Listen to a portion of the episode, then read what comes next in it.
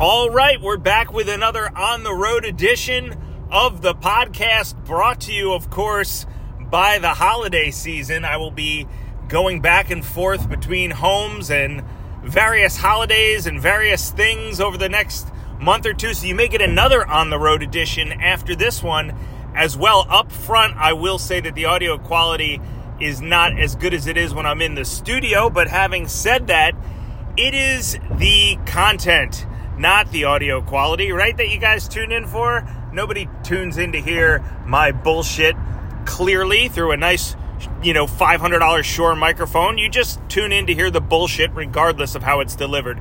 Having said that, this podcast, like all of my podcasts, is brought to you by this asshole on 95 right now, fucking up my ass. This dude is driving up my ass. Hang on. Fucking Northeast Philadelphia. All right. This podcast is brought to you by my kind friends over at JM Bullion. JM Bullion is the only place that I buy my gold and silver bullion. They are my exclusive bullion providers. I love JM Bullion, and folks, I'm not going to lie to you, there are very few times like there have been very few times like the times we're in now. And uh, if you believe something profound is happening on the global stage as it relates to the BRIC nations separating from the West and an eventual challenge coming to the US dollar, which we'll talk about in a little bit, uh, then you may want to have some bullion on your hands. And a great way to do that is to email the lovely Laura, L A U R A, at jmbullion.com. She would be happy to help you out. Tell her you're a QTR podcast listener. These guys always have great inventory, low premiums, they deliver discreetly. It is a wonderful way to get bullion by mail. All right. Discreetly, remember like when you would order the uh, Girls Gone Wild video and you would want you would make sure that it you know you wanted it delivered in a nondescript uh, brown box so nobody knew your mailman didn't know that you were ordering the uh, DVD off television like that except it's gold and silver bullion. All right, now that I've ruined that relationship, on to my kind friends over at Masterworks. I love Masterworks. I do. It is a wonderful way to get exposure to the art market, which is another thing similar to gold and silver bullion. I mean, not similar in some ways, but similar in the sense that it is a different asset class that may actually retain some value if uh, traditional assets wind up getting shellacked. You know, the art market has worked as a great inflation hedge for a long time. Um, and, you know, while the market, the stock market has been down, you know, I don't know, 30%, 35% over the last 12 months, uh, pieces that I've invested in on Masterworks, I've seen rise in value in double digit percentages. So they have had great success in managing the uh, paintings that they buy and sell and the stakes in these paintings that they buy and sell. And how else are you going to get exposure to something like a Banksy, something like a Monet, uh, you know, without having millions and millions and millions of dollars? Masterworks makes it happen. They have a guest list right now. I'm sorry, a waiting list rather to join. You can skip the waiting list by using code QTR uh, at Masterworks in the podcast description. The link is in there. Give them a shout. Um, you know, just another way to diversify. And wonderful people, people I enjoy doing business with, and they're very nice to me in the podcast, so we should be nice to them. This podcast also brought to you by my friend George Gammon over at Rebel Capitalist Pro. George teamed up with Chris MacIntosh and Lyn Alden, Brent Johnson, and other people that have IQs that are double, triple, quadruple, and up to 10 times as high as mine George understands how to preserve wealth in a world of out of control central banks in a way that I wouldn't understand if I lived to be 400 years old. And George is a great friend of mine. I love his Rebel Capitalist forums. I love going on and looking at the mock portfolios. And I love George's take on macro. I think him and, you know, guys like Brent Johnson are part of a select few that really get it. And so Rebel Capitalist Pro is a great platform that I'm happy to recommend. That link is in my podcast description. This podcast also brought to you by my friends over at the Doomberg Substack, one of my favorite Substacks to read. The link to that is in my podcast description. And my kind friends over at the Steam Room, Sang Lucci and Wall Street Jesus, the original gangsters of options trading. The Steam Room is a wonderful, beautiful piece of software that they have been working on for what seems like a decade now. These guys were the originals when it came to tracking unusual options activity in markets, and they have created a great way for the retail investor to also learn about market psychology, tape reading, flow in the options market, and how that can affect uh, your investments in the equities market. A great piece of software and wonderful people to do business with. My friends Sang Lucci and Wall Street Jesus. That link is in my podcast description. And finally, the OOGs of options action. My friends John and Pete Najarian over at Market Rebellion. Wonderful guys when me and Sang Lucci were in fucking diapers, these guys were on the floor of the Chicago uh, Mercantile Exchange throwing elbows and uh, literally punching people in the face to get their orders in. It was a different time back then, folks. Ask John or Pete about meeting me outside by the horse. That's what these open outcry traders used to have to do back in the day.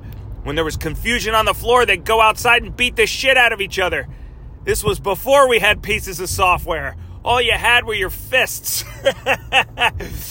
Nobody fucking knows the options market quite like my friends John and Pete Najarian. You recognize them from CNBC. Of course, I think their contracts are up. If that's the case, I'd like to offer them a hearty congratulations. But uh, Market Rebellion is a great community that provides so much more than just a look into the options market, a great trading community, wonderful insights, great technical analysis, and a whole host of wonderful market content to help you get ahead in the old stock market. Check out all those links to all my friends in the podcast description. Tell them all that I sent you. If you want a free trial, this, that, the other, they'd be happy to hook you up. Let them know that the Q Man put you on to them. All right. What should we talk about today? How about the fact that Sam Bankman fucking freed? that's an extra hyphen, SBFF, Sam Bankman dash fucking dash Fried. How about Sam Bankman fucking Freed isn't in fucking jail yet? You know, somebody sent me an instant message the other day, actually a direct message. That should date me. I'm still on AOL Instant Messenger. Somebody sent me a direct message yesterday that said this guy ripped off $32 billion from people. And if I insider traded and made $1, they would have fucking SEAL Team 6 at my front door at 5 o'clock in the morning. And I can't help but feel like that guy has a legitimate gripe. Now, look, I, I'm stunned that since my last podcast, which I think was November 9th, right after the FTX blow up happened, and incidentally, the last time I was driving this portion of 95, which I refer to as the world's largest infrastructure hemorrhoid. Uh, having said that, you know, I would have told you, and maybe I did tell you on my last podcast, that I thought Bankman Fried would have been picked up by authorities by now. Now, if you had told me not only had he not be, been picked up by authorities now, but also that he's out food shopping in the Bahamas. I saw a photo of that the other day. And that FTX, his platform that has imploded like a dying star, has also somehow mysteriously suffered a hack, right? Quote unquote, a cyber attack, quote unquote this is right. The fucking you know MIT math whizzes all of a sudden, all of a sudden the exchange is under cyber attack. Right? They made it. They made it all the way to the point to before the fucking thing blew up without getting cyber attacked for their assets. And then all of a sudden, when the whole thing goes to shit, mysteriously cyber attacks happen. And oh, what happened? Hundreds of millions of dollars is going bye bye. I mean, this is insane when you think about it. This is an odd, fucking, ungodly amount of money, is what I'm trying to say. You know, this isn't somebody walking into a fucking Popeyes and stealing a rack of fried chicken. All right? We're talking about hundreds of millions, billions of dollars being shuffled around right now, right? You got the people that are in charge of the bankruptcy proceedings. You read this guy's uh, attestation to the court, or whatever the hell you want to call it, where he says, look, this is way worse than Enron, right? He's never seen anything like it. Yeah, well, not only was the company in complete and total disarray to the point where they couldn't even nail down the number of employees the company had, but everything is fucking digital. All the assets are digital, right? So if you're like one of these bankruptcy executors or whatever this guy is called, and your job is to go in and try to find, you know, the uh, unchewed pieces of corn in the diarrhea of the company that's left over in bankruptcy court and pick them out and hand them over to the creditors you're you know used to doing that a certain way. Hey we go in here's the bank accounts. They're at chase they're at wells fargo bada bing bada boom. We send them a notice we freeze the assets you know we clean out the corporate headquarters. You know, we know where the water cooler is, we know where the filing cabinet is. This is a bunch of fucking nerds in a mansion in the Bahamas with no real books on anything, no idea, you know, how many employees they have, where money is going, where expenses are going, what the bank accounts are.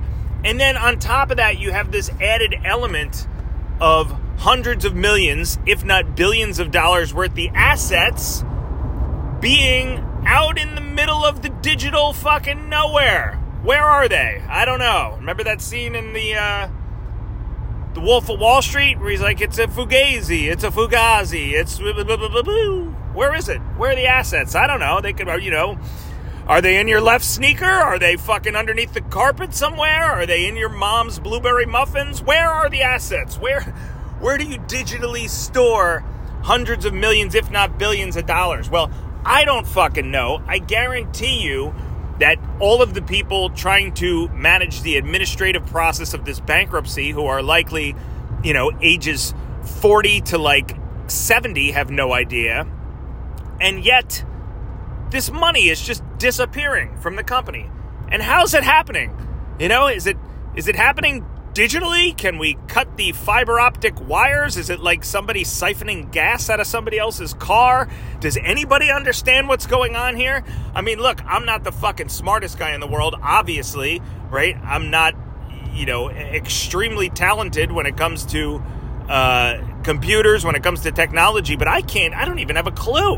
I don't have a clue. And I'm not sure that anybody does. So, something fucky this way comes will be the name of the book about this section of what's going on with FTX because something fucky is going on and I can't put my finger on it because I'm not smart enough to.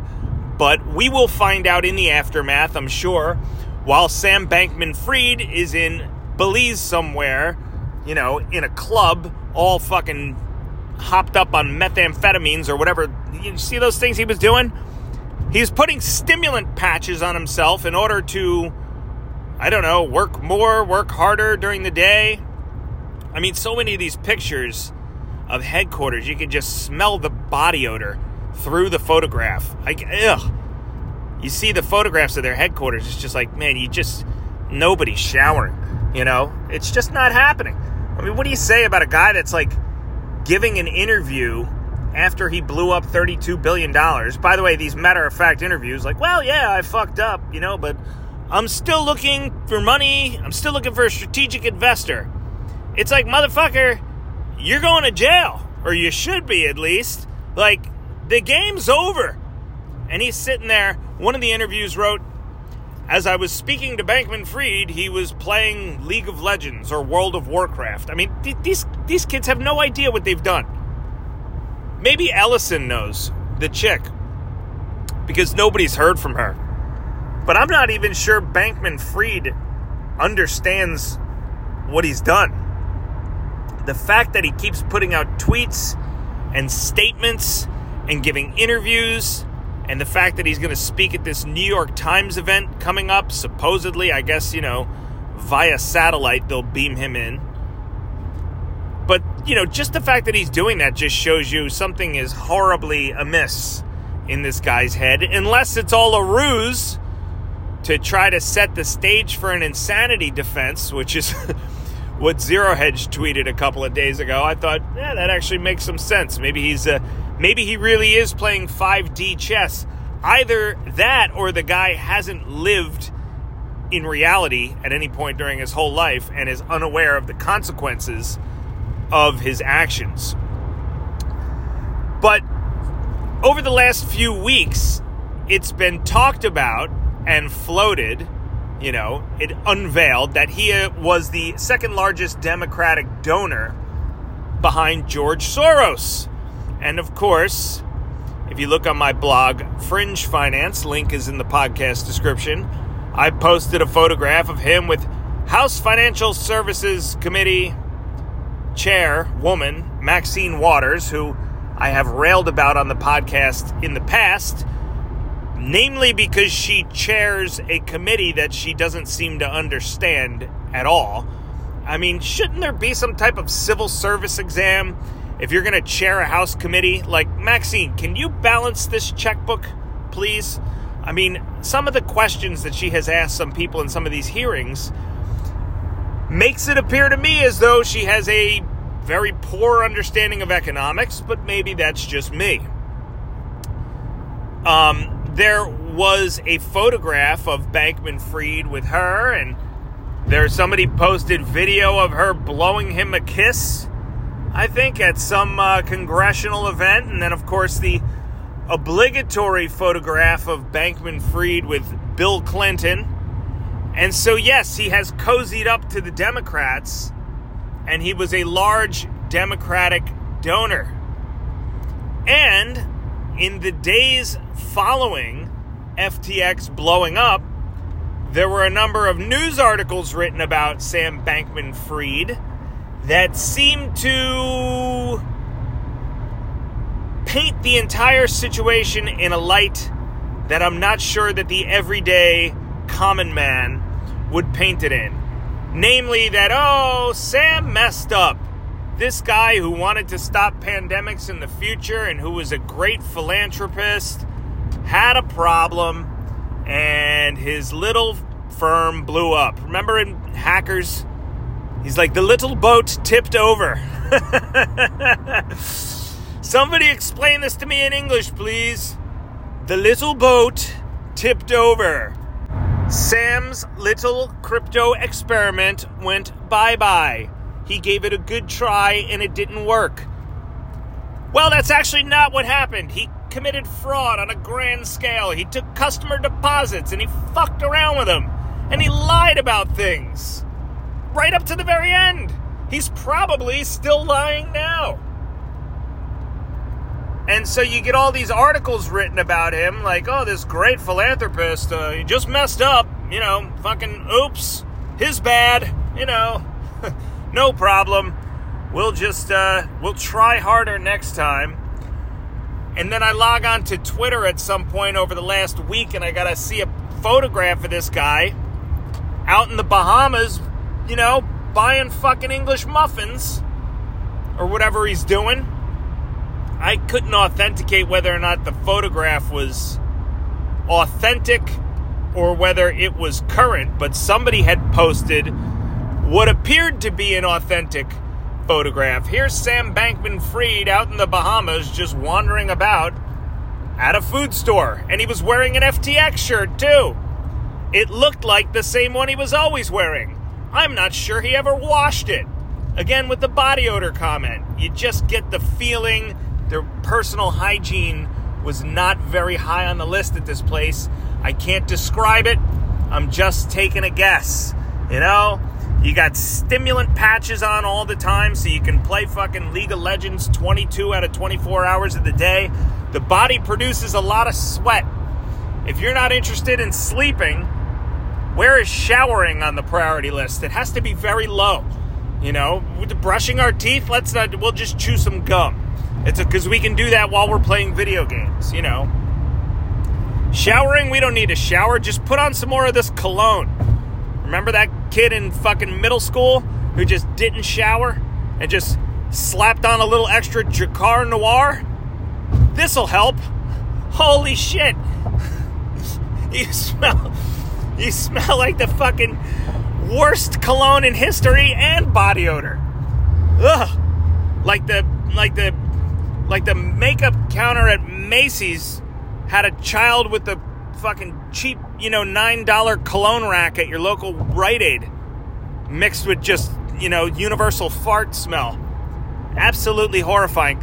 I forget what I was talking about. I can ugh. Ugh. Uh, hello. So, anyways, fucking media is uh, painting this rosy picture about BFF, SBFF, Sam Bankman fucking freed. And uh, I gotta say, you know, from the beginning, I was a little skeptical of the idea that there was some big cover up going to happen or in the process of happening, to be honest with you. Because when the blowup first happened and they filed for bankruptcy on November 11th, I was thinking to myself, this is too brazen and it's too big for there to be any type of cover up. You know, 32 billion is a massive blow up. It's not Madoff, but it's fucking close. And now, with every day that goes by, I find myself wondering if there is a cover up taking place. Because with every day that goes by, it gets tougher and tougher. You know, I wrote today on Twitter that the drumbeat of the idea of a cover up gets louder and louder with every day that goes by, and Bankman Fried isn't arrested. Right? So it's like, all right, you know, we don't want to believe that the media or the Democrats are running interference for this guy. But why don't you prove us otherwise? Why don't you show us otherwise? Why is this guy 11 days, 12, 13 days now after this whole thing has happened? Why is he still somewhere floating around the Bahamas? And you know the motherfucker has hundreds of millions if not billions of dollars in crypto still. I'm not saying that he did this hack that's happening. I'm saying that the timing is fucking super coincidental and he knows exactly how his exchange is coded and programmed and how it works. And I guarantee you, you know, look, the guy looks like he hasn't missed a fucking meal. And I guarantee you that uh, he's not missing a meal. Now the only question is where are all these people going to wind up? Where is he now? Is he in the Bahamas still? Is he a flight risk?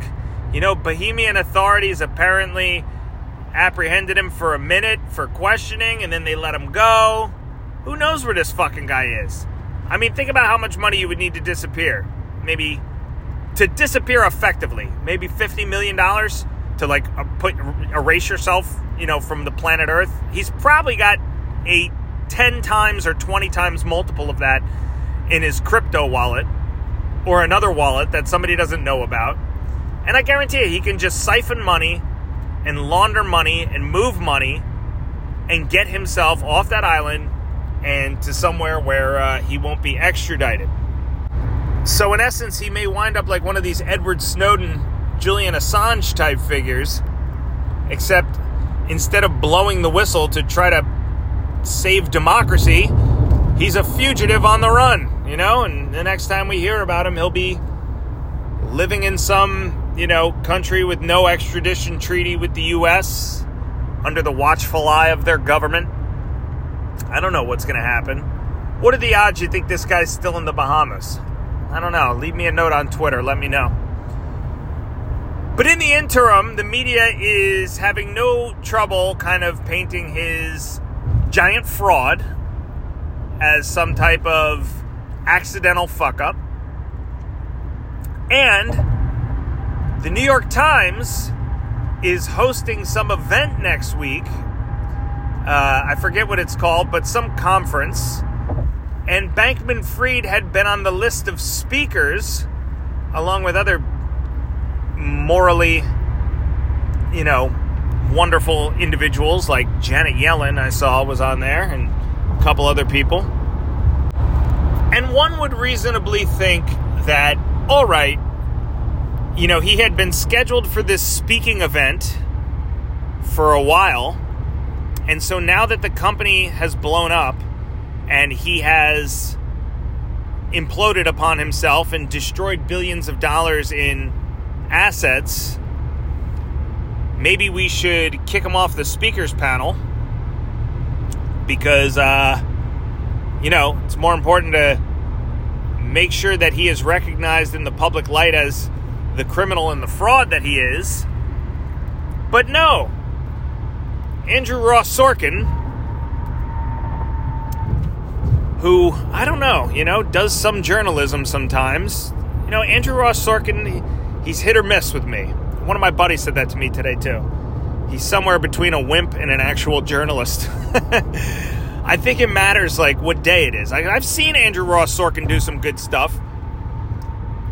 But he tweeted out yesterday that Bankman Fried is still going to be attending this conference. Oh, lovely. He's going to be one of the keynote speakers. So I know what the New York Times is thinking. I mean, I don't know if they're trying to run interference for him here so much as they're thinking maybe we can, you know, maybe this could be a Pulitzer Prize winning piece of journalism to have this guy speak at our forum. Of course, I mean, it would be a great interview, right? Anybody that could get this guy to talk you never know who the person's going to be that's interviewing him when he finally says the thing that incriminates himself enough that it's, you know, talked about in court filings and indictments going forward. Everybody would like to be the news article that's cited. You know, he said in the New York Times thing this, this, and this. All right, and then maybe you know you get your uh, your Pulitzer Prize. I, I bet you that's the angle they're looking at. But there's been outcry, rightfully so, that he should be kicked off this panel. And I happen to agree. I don't understand why he is getting a forum to sway public opinion on things when he's brazenly committed multi-billion dollar fraud. Time isn't, you know, now for him to come out and give his side of the story. I mean, in subsequent interviews to the blowup, he's already said, you know, I fucked up. Those are his words, okay? So that's an admission of guilt. He also claimed that his whole effective altruism platform was bullshit and nonsense. And the whole woke platform is bullshit and nonsense. So I don't know what else people need to understand that this guy isn't just a financial fraud. I mean, he seems like he's an actual phony of a person. He's an effective altruist fraud. But the New York Times is still going to have him at their event, so that should be an easy one to uh, to tune into if it actually happens. Again, my guess is he will not be appearing in person. And speaking of the swift hammer of justice from our wonderful government, while this peckerhead is on a beach right now sipping fucking rum out of a coconut, and you and me are out here taking it up the tailpipe trying to fill our cars with a tank of gas. While he's doing that, while he's taking uh, surfing lessons right now and, you know, listening to the inside of conch shells trying to figure out if he can hear the ocean, and I'm here trying to navigate the New Jersey Turnpike with every other asshole on Thanksgiving. Uh, the swift hammer of justice from the government has come down. And here it is, folks. Are you ready? The government is not taking any of Bankman Fried's bullshit. They're coming in hard. They are coming in hard. And they are going to stop this guy in his tracks. Guess what they're doing? Can you guess? They're requesting that Mr. Bankman Fried answer some questions at a congressional hearing in December. Ah, ah. It's like falling asleep in a hammock. not criminal court, not indicted, not answering questions in front of a grand jury, not a deposition, not tomorrow, not the day after tomorrow, in December. Ha! Which means that the soonest it could happen is fucking like eight days from now. This guy could be on planet Neptune in eight days. He's got $500 million. eight days! Good thing he's not a flight risk. It'll probably get delayed too in December. Well, it's the holidays, or there's been another COVID outbreak. Mr. Bankman Fried, your presence is cordially requested at a hearing of the subcommittee of the Joint Congressional Oversight, this and that, and uh, uh, so that Miss Maxine Waters, who previously blew you a kiss and posed for a photo with you, can ask you questions about cryptocurrencies because that's something that she definitely understands the intricacies of. Ladies and gentlemen, Sam Bankman Fried. They'll probably applaud when he enters the room and give him some type of effective altruism, you know, lifetime achievement award from Congress. Here you go. Handcuffs. Those are the things that come to mind. Handcuffs. You gonna stroke this guy off in front of Congress instead? Where are the handcuffs? Jesus Christ. Anybody else moves $600 on their Venmo account because they've been grinding on Uber as a contract employee at their third job because they can't afford fucking milk and bread, so they go out and they try to earn some extra money on Uber and they transfer that money to Venmo and they use $12 to pay their Korean dry cleaners because they prefer to be paid in cash. Well, the IRS has an agent for that. That, sir, that stops right in its tracks. That money needs to be taxed, ladies and gentlemen. Sam Bankman Fried takes $32 billion, douses it in kerosene, and lights it on fire of customer money in front of all the regulatory agencies in the world, and he's cordially invited to Congress to answer some questions, Sam, but only if you feel like it. Stop on by if you if you if you can make time in December, Sam, if you're not doing anything, swing on by old Congress. We've provided cookies and bottled water for your pleasure, Sam. Bludgeoning our way forward, we, uh, on this death march of a podcast, we have to talk about the economy and the stock market, which is going to basically be me repeating everything I've said over the last month or two, which is that uh, don't get complacent, is basically what I think. By the way, there are big things happening right now on a global scale. We just found out China was the central bank buying all this gold. There was that mystery gold buyer from one of these uh, central banks, and it turns out it's China. What do you guys think they're doing that for, huh? Their fucking health? You know, I remember a year ago when I wrote an article basically postulating that China is going to start its own digital gold backed currency I was ridiculed relentlessly, and I'm being ridiculed less, but I am still being ridiculed. But we are inching closer to that, folks. I'm writing an article about this that'll be out at some point when I get my shit together. We're moving closer to this. I mean, look at what's happened. China and Russia have gotten much closer to one another. They've come out with the rest of the BRIC nations, Saudi Arabia, India, etc who also, you know, along with Russia, happen to be a majority of the oil producing nations. And China also happens to produce the rest of the crap that we use on a daily basis that isn't oil. And they said, all right, we're going to start our own global reserve currency, our own financial system. We're going to price oil in yuan and not in dollars.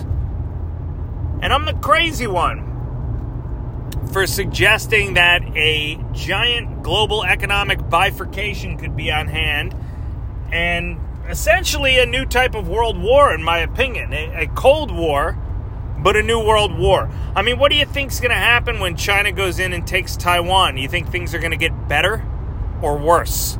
I think they're going to get worse. you know, Russia's doing what they want to do in Ukraine.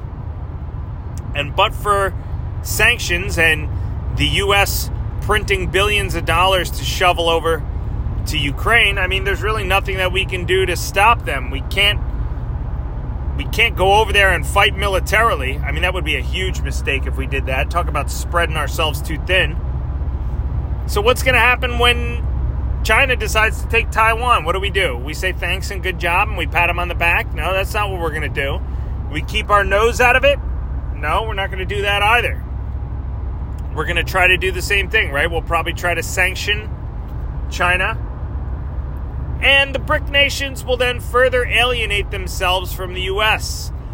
But when they have a majority of the productive capacity and a lot of the natural resources necessary to keep the world moving, I'm not so sure that they're going to care.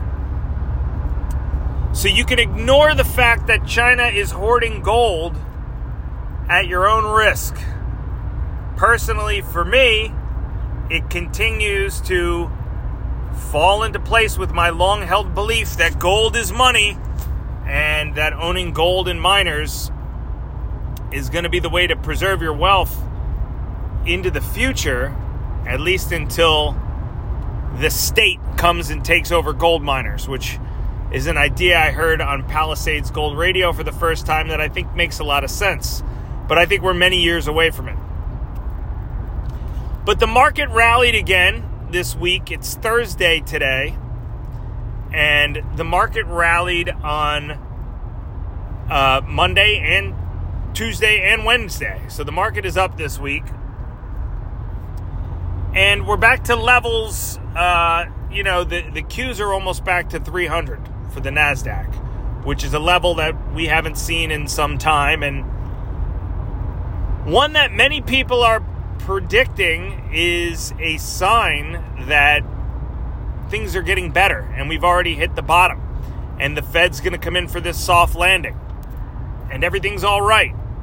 And the Fed's going to start pulling away from rate hikes. That's, you know, what the minutes said on Wednesday. The FOMC minutes suggested that, hey, we're coming up on that point where the Fed may consider easing up on their rate hikes. To which I reply, who cares? Okay? Who cares? And I'll tell you why. Because there's 400 basis points of rate hikes in the plumbing of the economy and the stock market right now that still have not been digested. End of story. And when they are digested, the market is going to get crippled, slammed, shellacked, donkey punched, limit down, capitulation, mass hysteria at some point. I still think that's going to happen. Maybe it only happens for a week, but we need to have that oh shit moment still before anybody can start to think about whether or not uh, the effects of these rate hikes have taken place. What we have seen, and if you go onto my blog, I wrote an article called Tapped Out. The point of that blog is to try to explain why the economy and the stock market continue to churn forward regardless of the fact that everything seems to be costing more. How is that possible? Well, one of the charts in that article is personal savings rate versus total amount of debt outstanding by you know consumers. What you notice is that a lot of the savings people socked away during the pandemic have now been depleted. And you'll see that people are paying for more on their credit cards. Credit card debt and uh, personal consumer loans are at highs, which means that the next thing we will start to see is delinquencies ticking up. And that will start to send a slightly more alarming signal to the market than the personal savings rate being depleted and, you know, debt moving much higher. Because right now that data is out there, right? It's just that nobody cares to look at it or believe that it's meaningful. In fact, I saw justification last week that that was good news. You know, hey, it's great news that the consumer has found a way to survive. Uh, you know, their knees are buckling a little bit, but they're they're making it. In other words, that was the case. And they're making it by taking on debt and depleting their savings. Well, how long can that last? You know, in the article, I likened the economy to Kurt Pellegrino when, you know, Nate Diaz had him in that triangle and he gave the two middle fingers. Because Nate Diaz knew that fight was over. You know, black belt in jiu jitsu under Renzo, got a fucking fully locked in triangle, forget it. Like, he's just, Pellegrino's not getting out and Diaz is not going to let up. So before he tapped out, before that match ended, Diaz stuck up both middle fingers and just said, hey, fuck everybody. And that's basically what Jerome Powell's doing right now. While waiting for the economy and the consumer to tap out, he's got him in a fucking triangle choke and he's just flipping the double bird right now. And the Qs are almost back to 300. So, look, with every day that goes by, the fallacy of being able to uh, entertain the idea of a soft landing continues, right? Because with every day that goes by, people say, oh, we've made it one more day without a giant catastrophe, without something breaking. Even though there was a run on Credit Suisse. Did you see that chart yesterday? Fucking like $5 billion in uh, withdrawals from Credit Suisse, the Swiss National Bank, I think, had to come and like bail them out. And I said on a previous podcast or somewhere else, you know, our economy is FTX. Our nation's balance sheet is FTX and Alameda Research. Shuffling assets with a big air pocket somewhere in there, and something's going to have to give at some point. The only question is when, where, how, and why will it happen? But the point of the article I wrote was look, at some point, consumers are going to run out of ability to borrow, and at some point, they're going to run out of savings. And then what? Well, then the clusterfuck volume gets turned up another notch. And then delinquencies start to tick up, and the clusterfuck volume gets turned up a little bit more. And then you start to have people delever to try and raise capital. That's things like selling houses, selling assets, selling cars. Then you'll see some deflation, right? bunch of supply will hit the markets because people want to sell at any price because they need the cash. And that'll drive prices down. All this stuff is coming.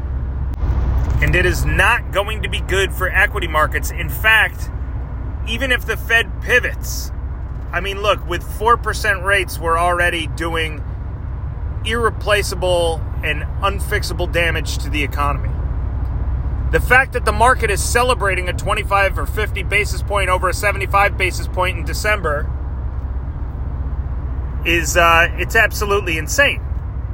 It's like if the Fed took the economy outside and shot it four times in the head and it was already dead, but then people were celebrating that instead of shooting it again in the head, it's just going to take a baseball bat and club the lifeless corpse of our economy in the head.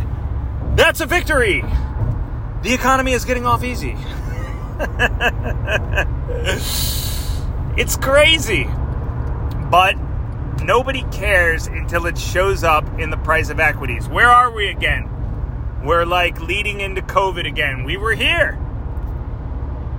Many of my followers came from the whole COVID thing back in 2019 going into 2020 go listen to a podcast I did called Pandemics and Other Things That Make Stocks Go Up. The title was, of course, In Jest. And the point of the title was that, hey, pandemics shouldn't make stocks go up, they should make stocks go down. And what happened? Shortly thereafter, stocks fucking went down. Well, let's talk about 4% rates. Are they supposed to make stocks go up or down when you have record levels of debt outstanding? I think everybody knows the answer.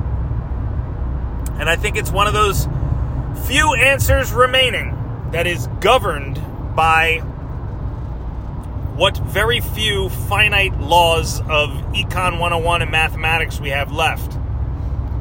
It's just math. You just can't hike rates to 4% and not have the economy collapse.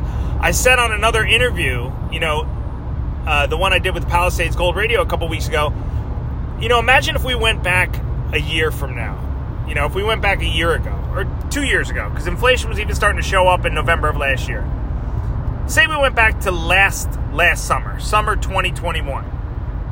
The inflation stuff started happening at the back end of 2021. The rate hikes started really in a material fashion at the beginning of this year. So let's go back to summer 2021. If I told you CPI would be at 7.7% and rates would be at 4%, and the market was celebrating, you would have thought that I was smoking some shit.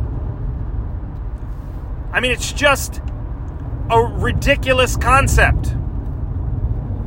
I guarantee you, if you had taken all the bullish idiots that are rolled out on financial media and you had pulled them in summer of 2021, even those people would say, yeah, well, 7.7 is a lot for CPI and 4% is a lot for rates. I think we would have, you know, a big problem on our hands. Well, here we are, and many people are cheering it as though we have achieved some type of success like the consequences of our actions just aren't going to catch up with us. And this goes to a broader point about just arrogance in monetary policy. I mean, for a long time, I've been saying that QE and modern monetary theory, not only are they just dumb, right? Not only are they just dumb ideas on their face, but they're born out of an arrogance and hubris that we have that suggests to us that somehow we have the power to micromanage the economy. And you know what? To some degree, we do.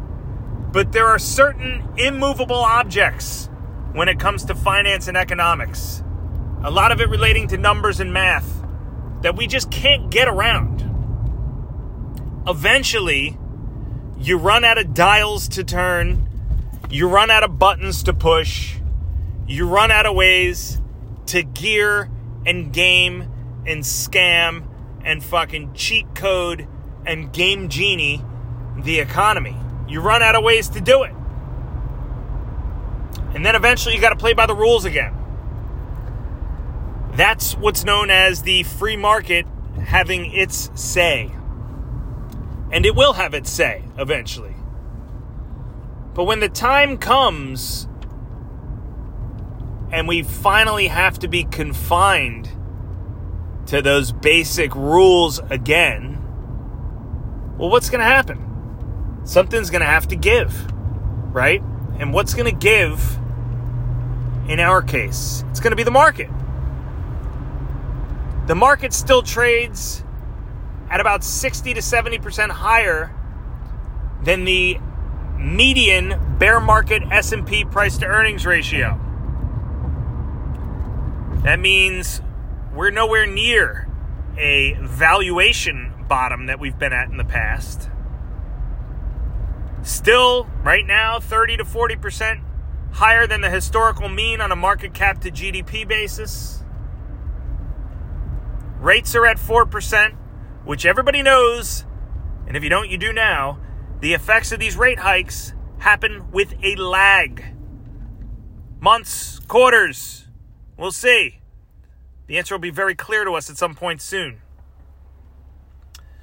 But we're celebrating. This is great. I'm all the way in New Jersey, and the guy in front of me has a Philadelphia Parking Authority uh, parking permit on his car. Solidarity, brother.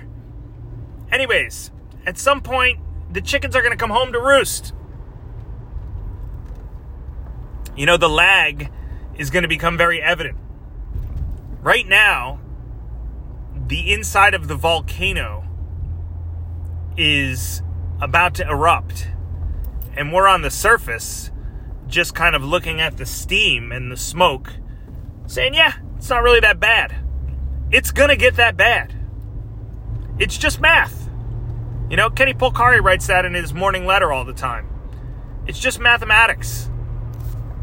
At some point, we're going to have to play by the rules again. And the stock market is where the air is right now, it's where the excess is. Crypto was the low hanging fruit of the risk tree, right? So when rates rise and people start to get stretched and they need money and they ask for redemptions or they sell assets, financial assets, homes, cryptocurrency, whatever, the first thing that they're going to now is crypto because it's the most speculative, right? People are more likely to sell their crypto than they are to sell their home, right? Because on the ladder of, you know, speculation, well, crypto is much riskier and much more liquid. But as the deleveraging continues, people are going to be more likely to kind of move down that ladder to items that are less liquid, right? To items that are less speculative. So instead of just selling their $1,000 in Dogecoin and trying to get it, get it out of FTX, maybe they got to sell their motorcycle. Maybe they got to sell their car on the used car market. Maybe they got to sell their stocks and their bonds first. You know, sure, there's plenty of people that sold crypto before they're selling their stocks and bonds. And there'll be plenty of people that sell their stocks and their bonds before they sell their cars and their homes. So we're just now starting to climb the ladder of deleveraging and liquidation. And it starts with crypto. And by the way, that's not going too fucking good unless you're Sam Bankman Fried, who right now is enjoying a fucking toasted English muffin somewhere that he purchased from a local Bahamian supermarket. Probably fucking signing autographs too down there. You know? The locals probably love him. Probably tips his garbage men like a $100 each. You know? Hey, Mr. Bankman Fried! We love you. We still love you down here, man. Ah, thanks, guys. Have an English muffin. you know, that guy's still doing that. People here are going to be thinking about ways to sell their less liquid, more speculative, or less liquid, less speculative assets very, very soon. So crypto's the first thing to go, and that's not going real well. Stay tuned, because the rest is yet to come. You want to know how I'm positioned? Some of the stocks I own, because I do own a couple of growth stocks still how I'm hedging, those types of things, check out my blog, Fringe Finance. But for right now, I have a date with the National Football League, red wine, and turkey. All right, fools. Happy Thanksgiving. Love you. Peace. Check out my sponsors. I'm out. See ya.